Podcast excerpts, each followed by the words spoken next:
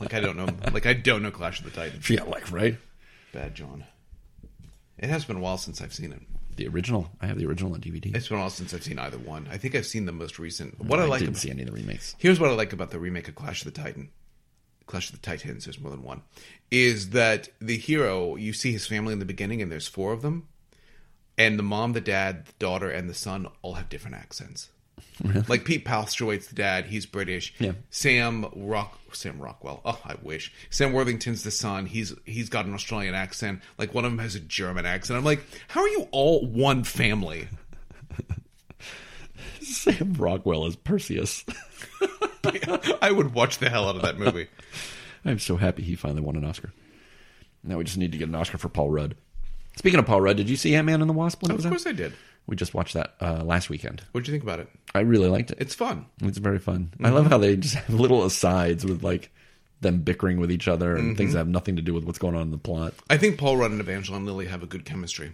Yeah, Not a romantic chemistry, but a good chemistry. I never really liked her. Really. I never watched Lost. I people always. I don't love her, but I, I like her. I think she's fine I think she looked Dyne. better with the shorter hair. I don't know. Was there a villain in that movie? There really wasn't. The, well, That was another case of you know if they would have just sat down and talked to each other, yeah, it really was. Like Ghost. Like she was having problems, but if they would have let the Pyms finish their thing, then they could have helped her right after the fact. Yeah. They tried to swerve you by making Bill Foster seem like a bad guy, but then he really kind of wasn't either. No, not really. He was just doing what he thought was right. But yeah, I liked it. Yeah, it's good. It's, it's, you know, it's again, they're fun. They're Marvel movies. I mean, it's hard to dislike most of the Marvel movies because they are just fun. There was something we were talking about last episode that made me think of Ant Man and the Wasp, and I was going to ask you about it, but I don't. Unlike the DC movies, which generally are unfun, though. Have you seen the preview for Captain Marvel? For Shazam, sorry.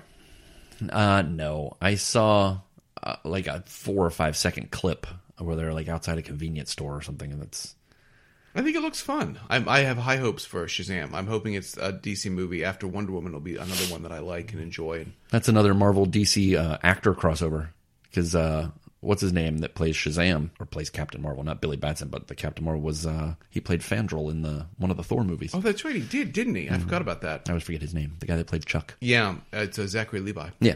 Yeah, Yeah, I forget which was he in the first or second. I think he was the, the first, first. Fandral, and then they I don't know why they recast it. well, because he went and do a DC movie, and they're like, Oh. no, we don't want you anymore. Well, I mean, what do you want to? Who, what do you want to play, Fandral or or Captain Marvel? I mean, maybe he read the script for the second Thor movie, and he's like, no, I don't like dislike. I don't dislike Ragnarok as much as a lot of people do. no, that's the third one. Sorry, I don't dislike the Dark World mm. as much as most people do. I did not like it. It's not great, but Thor movies are hard. I think. I would have liked to have seen. There's an idea. Infinity War, instead of them introducing the Black Order, or whatever they're called, they should have just taken villains from all the other movies, and they could have been like Thanos's, Legion of Doom. Yeah. If he'd have been at a big table and they'd have been around him, that would have been great. like Malekith and Ironmonger, and Well, Ironmonger's a little dead. Right I know now. that's the problem. They kill him off. Like they should have him just. I've never like li- in the comics, they just have him escape. well, I have never liked in the in the in most superhero movies how they usually kill the bad guy. I'm like, well, that's not because that's not how most superhero comics. yeah. And rarely do they kill the bad guy. Well, we've murdered him now. Yeah. Aren't we heroes? I mean, except for the Fantastic Four, who blew up the Mole Man, let the Puppet Master fall out of a five-story building. You know, except for them, ah, watch Doctor Doom hurtle off into space. The Silver Age is a little nicer than the Golden Age. Oh, we'd well. have the heroes like just choke the villains to death Yeah, Batman pulls out a, a, a pistol and starts shooting people. rip his spine out and beat him with it. Like, yeah, yeah. The Golden Age was a. I think the first Batman. When we do Batman Year One, the first Batman story is great. Did they already do Batman Year One? would we do Batman Year One or would we do Batman Year One? I would do Batman Year Two, Year One. But in any case, in the first, in the first, his first adventure, the bad guy like he watches him fall into like a vat of acid, and he's mm-hmm. like, "It's a fitting end." And I'm like, "What are you talking about?" That'll teach you to be bad. You jerk.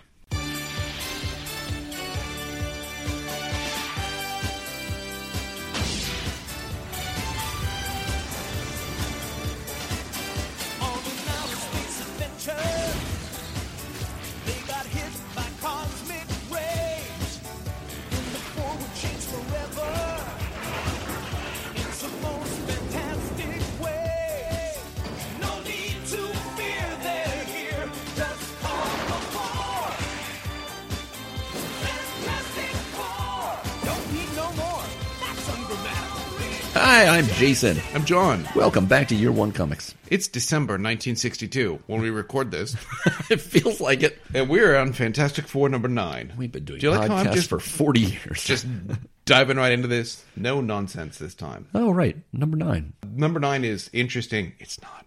It's different in one I've got way. a lot of notes. It must be somewhat interesting. And it's that the credits up until now, it, any comic books in the '60s didn't normally have a lot of creator credits, and basically Stan Lee and Jack Kirby have just kind of been like signing. I noticed they've been signing their names after the end of each chapter. Yeah, at the beginning of each chapter, they're like Stan Lee and Jack Kirby. In case you forgot, We're still here.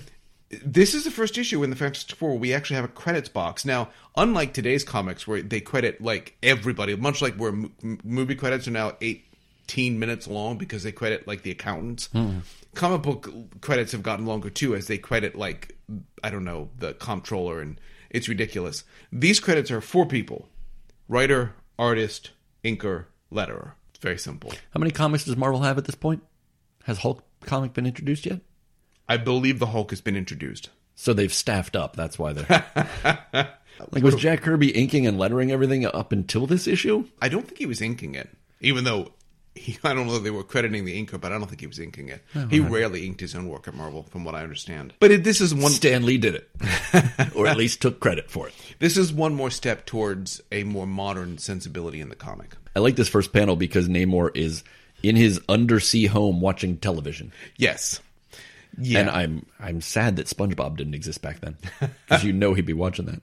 Who lives in a dome under the sea? name Namor, Submariner. I'm still confused. Is he? Does his dome have water in it? I would assume no, because I don't know how you'd protect your television set from. I yeah, that was kind of my point. Plus, he still has that framed picture of Sue, and you'd think that would be all waterlogged by now. So apparently, Namor's home is air breathing, but if you go outside, it's water because it's under the sea. the ocean. Yeah. Yes. That's one thing I know about the the ocean is it's wet. Does he have one of those like? You know how you can turn a cup upside down and you can push it down in the water, but the cup won't fill with water because of the air pressure.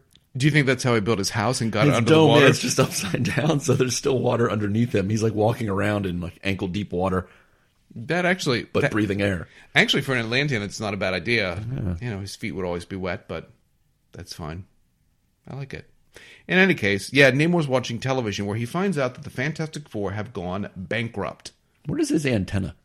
How's he getting such good reception? I think it's Comcast. They run cable down to Atlantis. I'm pretty sure. actually, that was one of my notes. Actually, yeah. these things always.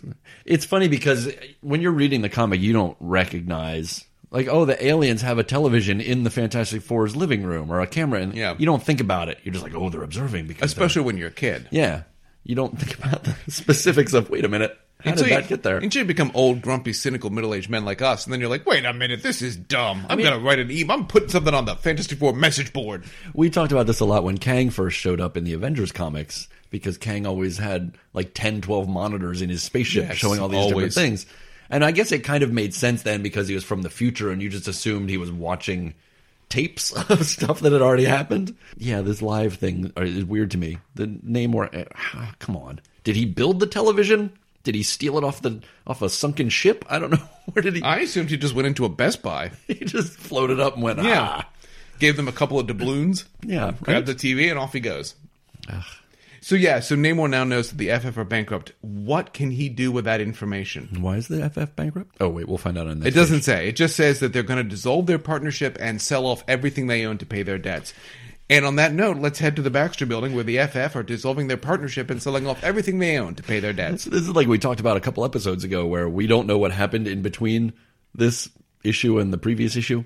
Well, we are told that apparently Reed put all of their money on stocks in the stock market and lost it all where playing the they- stock market Where did they get money from? from his patents. He's sold things. Yes, like So what does he still have left to sell? well, he doesn't sell things; he just sells patents to them. We're never really told exactly what patents he sells. He's And- selling weapons patents to Stark Industries.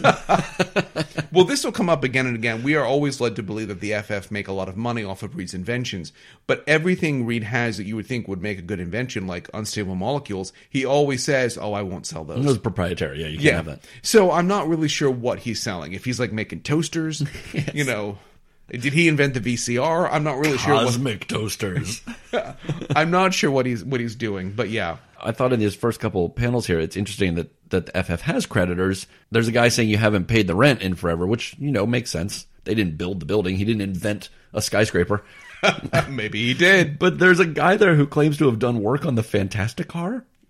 And I always just assumed that Reed built all these things that they have. Or and we know that Johnny's a mechanic. It's just weird like to think That's a- someone climbs in the Fantastic car, drives it to the garage and has some guy work on it. That's a really good point. Yeah, he's like, I did electrical work on it. Well, Reed couldn't possibly let third party contractors work on some of this stuff Exactly. because they would have all of his secrets. Yeah. They would build their own fantastic cars. Everyone would have an ultimate nullifier.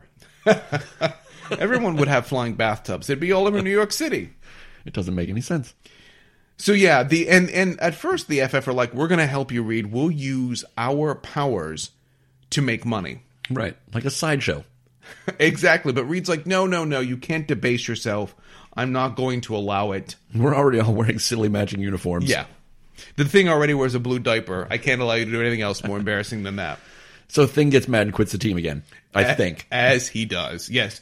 Apparently, after making a few pot shots at Reed about how horrible he is at the stock market, and Reed looking like he's going to kill him and saying, You can only push me so far. the thing goes out to get a taxi. The taxi driver won't take the thing because, Because he already learned that they have no money. so What? so so the thing picks up a taxi cab and sticks it on top of a lamppost.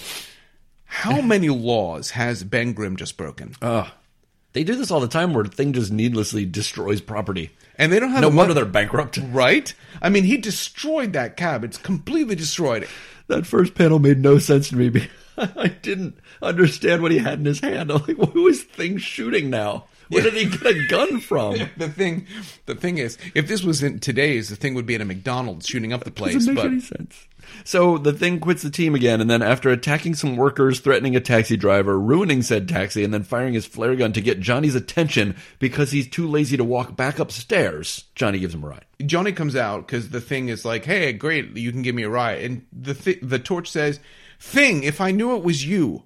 Who did you think it was? You just left the Baxter building where Reed and Sue are, and you're you. Who else has a flare gun, Johnny? So does Johnny drive him over to Alicia's? Maybe that's what. Maybe that's one of the patents Reed is selling off his flare gun patent, so anybody can shoot Everybody fours off one. into the sky. It's like Reed invented Uber. Johnny flew thing to Alicia's apartment. Is that what I'm to understand? Yes, that's what we're to understand. Who is described as his friend, mm-hmm. not his girlfriend. No, not his friend. His blind friend. we have to quantify that. Yes. I'm not sure. It's interesting to me that they made the decision to keep Alicia around. Like immediately. Yeah, after last, I mean, she appears last issue. Her stepfather falls out of a window and dies, and all of a sudden she's in an apartment by herself, hanging out with a thing. I don't know why. I'm wondering if they wanted her there to, to as an excuse to kind of humanize the the thing. If they thought giving her giving him Well, you know how Stan Lee was great with female characters. Also, it's odd because she is offensive in so many ways. She is, I mean, as a blind, I mean, full disclosure, I am not blind. However, I just have What? To, I know, right? All this this time, we've known each other. I just feel like she would be, if I were blind, she would annoy the crap out of me. She's one of these mystical, like she's like a mystical blind person where she has all the wisdom and all the super sensory powers. she can't see, but she really can. So in any case, And she's a sculptor magically. Why do I read everything she says in some sort of weird French Russian accent? I don't know, but I'd like to hear you do that. but I'm sure everything will be all right. Don't worry. See, here is a puppet doll I have made for you. It is a white knight. Oh, we really need to do live readings of these. Do not be bitter, my dear friend. it's ridiculous. She Well- doesn't, she's never heard of a contraction. She, her stepfather was some Transia. Maybe that's where he met her stepmother. Maybe she's some Transia too. Even though I cannot see you, I know you are just like my white knight. You are good and kind, and you will never desert your friends when they need you most. You're this, you're this close to sounding like Antonio Banderas' Puss in right? Boots. Ah. I couldn't really nail the accent there. Just something Oh. oddly Oh. European about her. Oh, you nailed it. In any case, she convinces Alicia convinces the thing not to give up on his friends. He heads back to headquarters to their headquarters just in time to find that they have received a telegram from S and M Studios. I'm sorry, SM Studios. And apparently it was delivered in a giant head from the Black Panther. what is that in the background? Again, another reason why they are broke. Do they live in a museum? You know what? I'm looking at this panel. I'm sorry to go back here. I'm looking at the panel where Alicia is touching Thing's face, and I'm thinking that that's why she likes having around because he feels like an unfinished sculpture. but, you know, in all seriousness, there may be something to that because she does know people by their faces, and the texture on him is probably really interesting. you know, blind people can feel things. In any case, they've got this telegram from SM Studios saying that we want you to come to Hollywood. We'll give you a million dollars S&M Studios. It's not that kind of movie. if you will star in our movie. I forgot to look and see what a million dollars would be in today's money. Uh, what are we in 1962 now? Yes. One million dollars. $1 million in today's money would be $8.2 million. So they would now be getting 8.2 million, which amazingly seems like it would cover all their debts, which I guess that makes sense. 8.2 million today. I mean, you'd have to have a lot of debts to. For the four of them to star in a movie together, that seems kind of a lowball there. Well, they don't have a proven track record at the box office. They don't have anything apparently because they're hitchhiking to Hollywood. Yeah, so the, the FF decide they're going to do this, and the four of them are going to hitchhike to Hollywood. I, I do like the idea that the thing says, uh, I'm going to be our business manager from now on when we're back on our feet. I would really have enjoyed following that up. The thing is the business manager of the Crunching FF. numbers. I know I'm the only one that wants to see that, but I would like to see that. And I think it might have actually given him some depth, which he desperately needed in 1962. Would anyone think that he's smart enough to be their accountant? No. No. So yeah, they are going to hitchhike all the way across the country. Remember, they're in New York. Are they? Yeah. And they're going all the way to Los Central City, New York? No, we're we're we've been in New York, New York for you know, at least Since like issue two, I think. Yeah. For no reason. so yeah, they're going to hitchhike. That just is insane. That's going to be like a three. That's a lot of hitchhiking. Hey, it's a fi- Fantastic Four feature page. Yes. Before we get to chapter 2, we find out how the Human Torch flies. He flies this. by comic book magic. I love to see uh, in the book that I have it in. They put these bonus pages at the end. Sure. Makes sense. I like the bonus page where Johnny explains his flying. And my favorite part is where he says that he studies weather maps. No, he doesn't. So he doesn't get caught in the rain. yeah, that's ridiculous. Also, I think we all know that the weather is completely unpredictable and you're still going to get caught in the rain. And if he's hot enough, won't the rain just evaporate before it hits him? If he can melt through stone, Yeah. yeah, I don't think rain should be his biggest problem. Oh, welcome to Hollywood. Chapter 2, Submariner gives the orders at S&M. Are you able to uh, identify any of these people here? I am. Oh, good. Yeah, so we see them. They arrive in Hollywood at SM Studios. And Go through the golden gates of SM Studios. there are Hollywood cameos aplenty. Who can you identify? Uh, the guy in dressed as the sheriff, I believe, is James Arness as Marshal Matt Dillon. Okay. And I'm assuming that that is Alfred Hitchcock. Yeah, that's definitely Hitchcock. You think that's Charles Bronson? That's Charles Bronson for sure. And I feel like I should know the woman, but I can't place who that is. And then the next panel, we have uh, Bing Crosby and Bob Hope. Yep. And I feel like I know that next one too.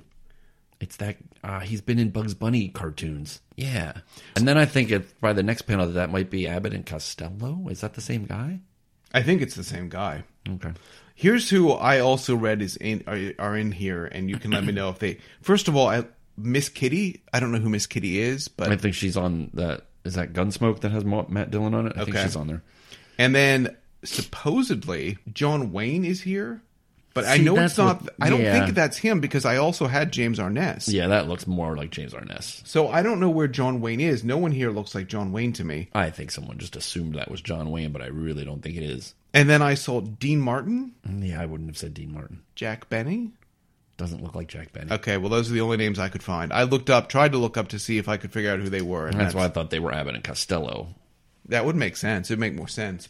But in the 1960s, were Abbott and Costello doing much? Mm, yeah, I don't know. In any case, the FF arrive. They go up to the Was Jack Benny in movies? I don't. well. Well, I mean, why are any of these people here? What is SM Studios doing? I mean, it, didn't he just incorporate this studio like two weeks ago? They're hiring people dressed as the actors we Yeah, think right. they are. They go up to the to the office of the executive in charge, and they find out who owns SM Studios, the Submariner. Who saw that coming? Did you see that coming? Do you know that Namor spelled backwards is Roman? It could have been Roman Pictures. That would have been so much better than SM Studio. He doesn't usually have. I mean, most of the stuff that he has in his underwater home looks like Romanesque stuff, pillars and statues. And That's a good point. silly. The FF are a little unsure as to whether or not they should trust Nemo, but he's like, look, this is legitimate. He's like, I, look, I'm wearing a scarf. I think it's supposed to be an ascot. Well, maybe it's a scarf. I have a pile of money in my hand. He basically says all the money of the ocean's floor is mine. You know, I, I, I know where all this where all the sunken ships are. I know where all the treasure is in the ocean. You I've joked earlier about him going to Best Buy, but right. you know, I've got the money, so I actually built this studio. This is all legit. I'm going to give you all money to make this movie. In fact, here's an advance for all of you. And Reed uses his to guy, buy a new suit, and Johnny uses his to buy a sports car. And I have to ask, don't they need this money to get out of debt? nope, everything's fine now.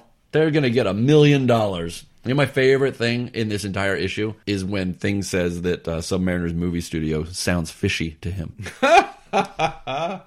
Ah, the puns. You know, you can make the argument that Reed needs the suit because he has to look good w- for Sue with Namor around. But But why did he stretch to seven feet tall to get fitted for the suit? and why would anyone, anyone, give Johnny Storm enough money to buy a sports car? Why would they give him any money at all? What happens if Reed wears that suit and he suddenly gets called in to battle or something and he stretches and it ruins his whole suit? Yeah, it's not going to work. I don't like that. The thing is at the beach trying to get some peace and quiet. He's sleeping on the beach covered in newspapers? I don't understand it at all. I think the thing may be homeless. I'm not sure. they And- couldn't afford a hotel. They don't have any money.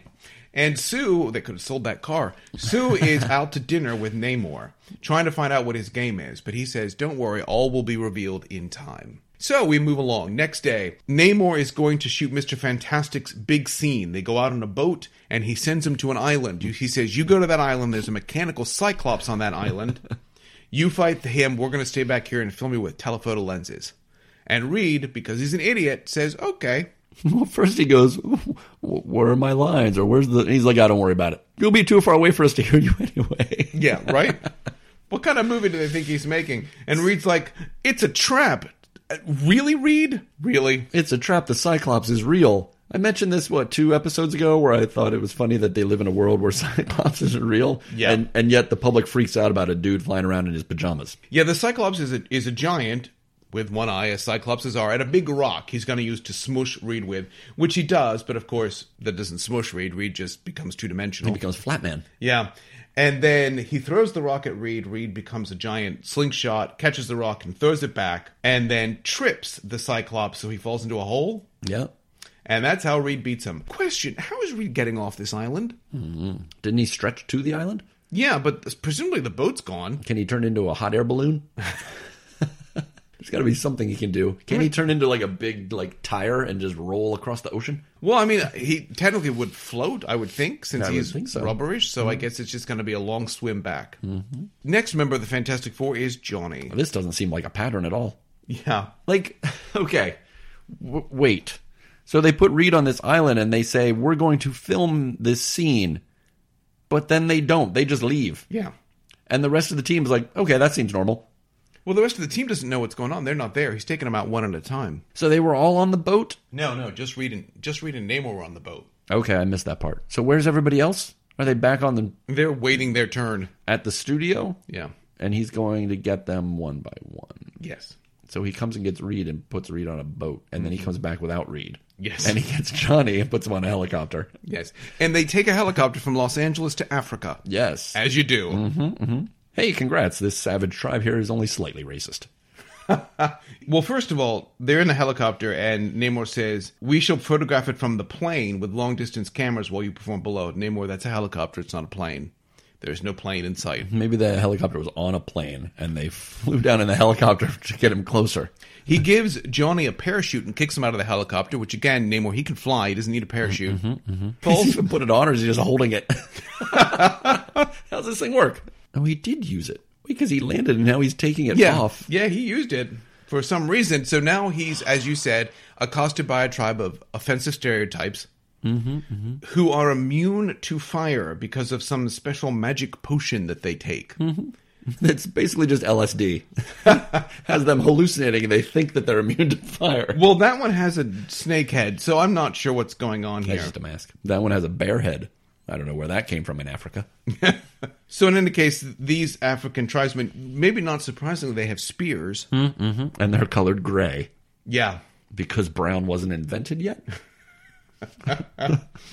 So they, the Human Torch tries to fly away from them, but his flame gives out. They capture him, put him in a cage, make him watch them play with fire. Mm-hmm. But they make him watch too long because he uses his nitro flame, breaks out of the cage, creates flame images, images of himself to run around, and then wakes up a dormant volcano, which washes their everything away in a in a fury of molten lava. But just their village, not them. They all escaped Yeah. magically. And I'm sure there wasn't anybody else in the radius of this. I love how they're showing him. They're pouring the potion together and they're drinking that. And Johnny says, I've heard of a strange tribe which is immune to fire. no, you haven't. Yeah, right? You've never, ever heard of that. And how does this make sense? As we will see in a minute, Namor fights the thing on a beach. Beaches are easy to find. He takes Reed to a an island With a Cyclops on. with a Cyclops, which okay, I'll buy. It's an island. It's isolated. Maybe Namor knows about it. How does Namor know about a landlocked a, a tribe in a landlocked continent that is immune to fire? And once more, he saw it on his television. once more, how does Johnny get back? He's in Africa, and as we've just seen, his flame blast maybe five minutes tops. Maybe he was trying to fly home and his flame gave out just as Reed was swimming underneath him. so Reed turned into a raft. So in any case, so I mean, now they're not back yet, as far as we know. No, they're not back yet. As we go to the third member of the Fantastic Four, the Thing, where Namor takes him to a beach and things like, "Where's the camera?" and Namor punches him. I have nothing to say about this. It's just fisticuffs. I enjoy the part where Namor jumps up and down on the Thing's shoulders and pushes him into the sand. Pile drives him down until Thing finally realizes, hey, wait, you're getting your power from water. Yeah, so the Thing drags Namor onto the beach and is ready to beat him up when he gets struck by lightning and turns back to Ben Grimm. What a weird coincidence. It's amazing. I was so confused by that at first. I thought that Namor brought the lightning down. I'm like, wait, he's not Thor. He's got his hammer. nope, we were just fighting on the beach and he happened to get struck by lightning. turns into and the lightning happens to turn him into Ben Grimm. Namor punches him out and goes to find Sue. Now, how does Thing get back? Well, he's on a beach. He can figure it out. Yeah, so Namor goes to Sue and says, "Sue, this is all for you. I love you, and I've killed your best friends. Marry me." Mm-hmm, mm-hmm. Let me ask, because you you've been married now for a long time. Yeah. Is this the courtship that you and your wife went through, where you basically? I mean, it wasn't her friends. I had to murder a series of small animals and present them to her in a certain order to win her favor. But yeah, I mean, there's usually some killing involved. I think that's good. I also like the fact that she says It builds a trust. When he asks her to marry her, she says, "Maybe if you hadn't deceived me." So apparently, Sue's like, "Yeah, I'd consider, I'd consider Namor." Read who? Yeah, yeah. Well, she's been considering him. I'd give Namor a tumble if he wasn't killing my best friends and my brother. And then she's like, Well, I'm going to go now. And he says, Ha ha ha, you'll never escape me. I've locked the door. So Sue decides she's gonna. well, that's pretty much all you need to do to beat Sue. She decides she's gonna fight him. She turns invisible and starts throwing books at him. Mm-hmm. Surprisingly, that doesn't seem to beat him. He unleashes because he has the powers of all the creatures who live beneath the sea for this issue and then never again. he becomes an electric eel and starts shooting electricity around the room, but she beats him. So she rips the carpet off the floor and throws it on him somehow. Then he uses the powers of uh, Underwater Cavefish. fish. Yeah. who are blind and be, and starts using sonar so he can see her. He grabs her and is starting to tussle with her when her three teammates have all finally arrived back, but they waited till they were all together. Yeah. I mean, they don't want to attack him one by one. And And that they- already didn't work. They burst in the three of them. And then they kind of fight him together. They st- they start to fight him together, and Sue says, "Wait, stop! You've never ganged up on anyone before, really? They always gang up on people." No, we talked about how they've never really fought anyone. Well, I guess that's true. They've never ganged up on anybody before. She could say you've never fought anybody before. And it looks kind of awkward because they're all kind of rushing him, just pushing him, and Johnny's in flames. I would think he would be burnt by now. So yeah. So in any case, Na- Namor says, You know what else has problems? Namor's eyebrow has a problem. it got bigger between panels. Look at it. it's huge. It's no, touching his hairline. nowhere near his eye. He's got the golden arches. He's like Magneto's costume. He's like a Latina gang member. They like shave them off and then like drew them back on with makeup. But Sue convinces the rest of her teammates that he will cooperate. He'll make the movie, give them the money uh-huh. if they will let him go, and he says yes. Mm-hmm, mm-hmm. And it all works out in the end. I mean, we we learned that the movie was a hit. This Yeah. movie that has no script, dialogue, or plot. Or was filmed. It was a hit movie. Like where, when did they film it? Did they did they make up a script and dialogue and plot after Namor left and do the whole thing then? Because Don't know, yeah, but they let Namor go. questions to be answered. But before we answer them, let's pop over to the Fantastic Four fan page. Do we have any famous people this time? No, Ah, come on. Benedict Cumberbatch. What? was he even born in 1962? A Leroy Austin of Jacksonville, Texas, asks about a Fantastic Four fan club because Stan Lee is inherently lazy and I think thought that this still had no legs. Says, why don't you guys make up your own fan clubs and Merry Marvel Marching if they do well, we'll talk. Yeah, yeah. I mean, the Merry Marvel Marching Society is a good six years away at this point in time. still? Yeah. So yeah, he's like, you guys do it. I don't want to have to do it. They also print a letter, Paul, and I know this name, Paul Gambaccini of Westport, Connecticut, who I think writes to a lot of their, or maybe he's a DC fan that I've seen in their letters pages. In any case, he writes a really bad letter saying how much he hates the Fantastic Four. The letter's column is stupid, with asinine replies to only laudatory letters. Artwork is horrible. Your heroes are Lily Lily with obvious faking of emotions. Lily, what? Lily Lily with obvious faking of emotions. When you're dealing with emotion with when you're dealing with human emotions, you have to be serious about it. The so Unless those emotions aren't serious ones. right? The so-called heroes who act like real people are fighting the greatest menaces to mankind in each story, and they're too good to be realistic. That doesn't make any sense. It's a horrible letter. It's written poorly, but it's I mean, kudos to them for writing for running a letter that says nothing nice about them. And what do they say? Well, like Paul says, we only print the flattering letters, huh? There we go. No. We also are told, threatened, informed the next issue of the letters page is going to be two pages long. And they're also going to have a pinup of Sue Storm by popular demand. And it is one of the ugliest pictures I've ever Yeah, seen. they're like, you guys don't like the way Sue Storm looks. Let me be clear. I, I have some affection for Jack Kirby's artwork, but he has never made men or women look good. Beautiful people are not his forte. Hey, where do we go from here with Namor? This is the last time we see Namor in these 12 issues. Uh, he just kind of goes away, doesn't he?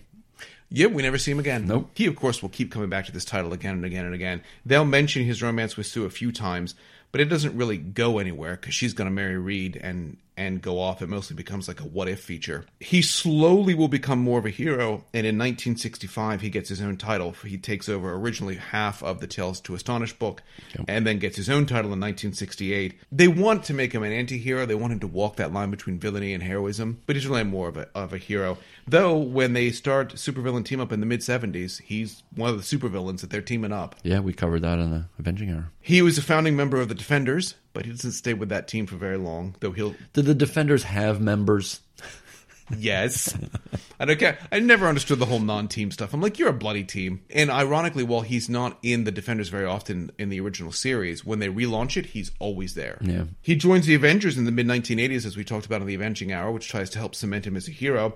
And he gets his own series that John Byrne writes and draws in 1990, where we find out that the reason he has sometimes had such mood swings and why he's sometimes such a jerk and sometimes a hero is because he is a hybrid human sea creature. And if he spends too long in either environment, his body chemistry goes out of whack and he gets a little crazy.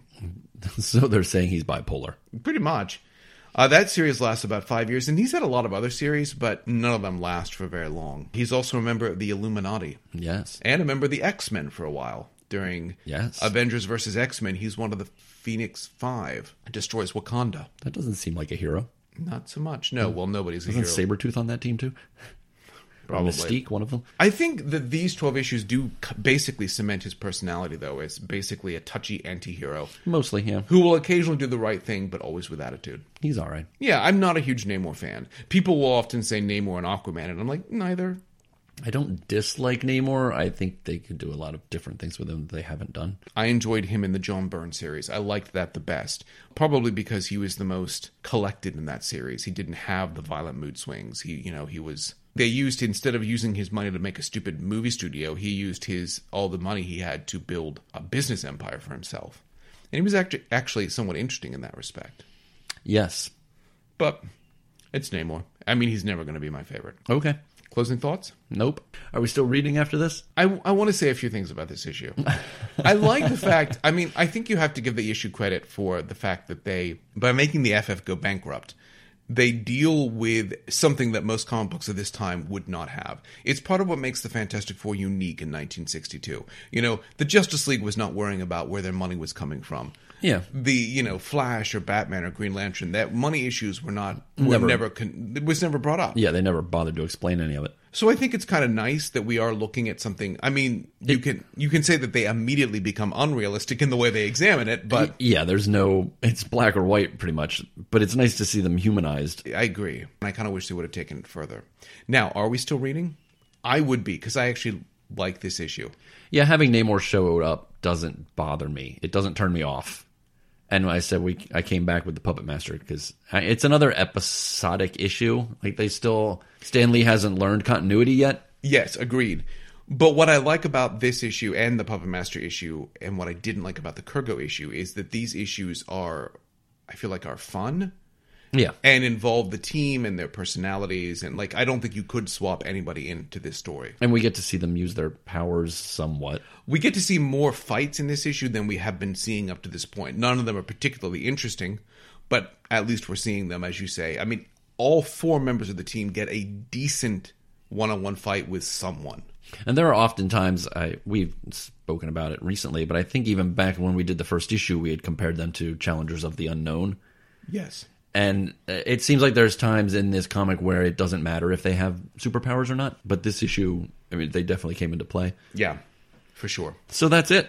That's it. Thanks for listening once again. Issue nine. We're in the last. We're three quarters of the way done. If you still have anything to say to us, you can get in touch with us by email. Our email address is year1comics at gmail.com. And we have an Instagram page at year1comics. That's right. Thanks for listening. Yep. Bye bye. See ya.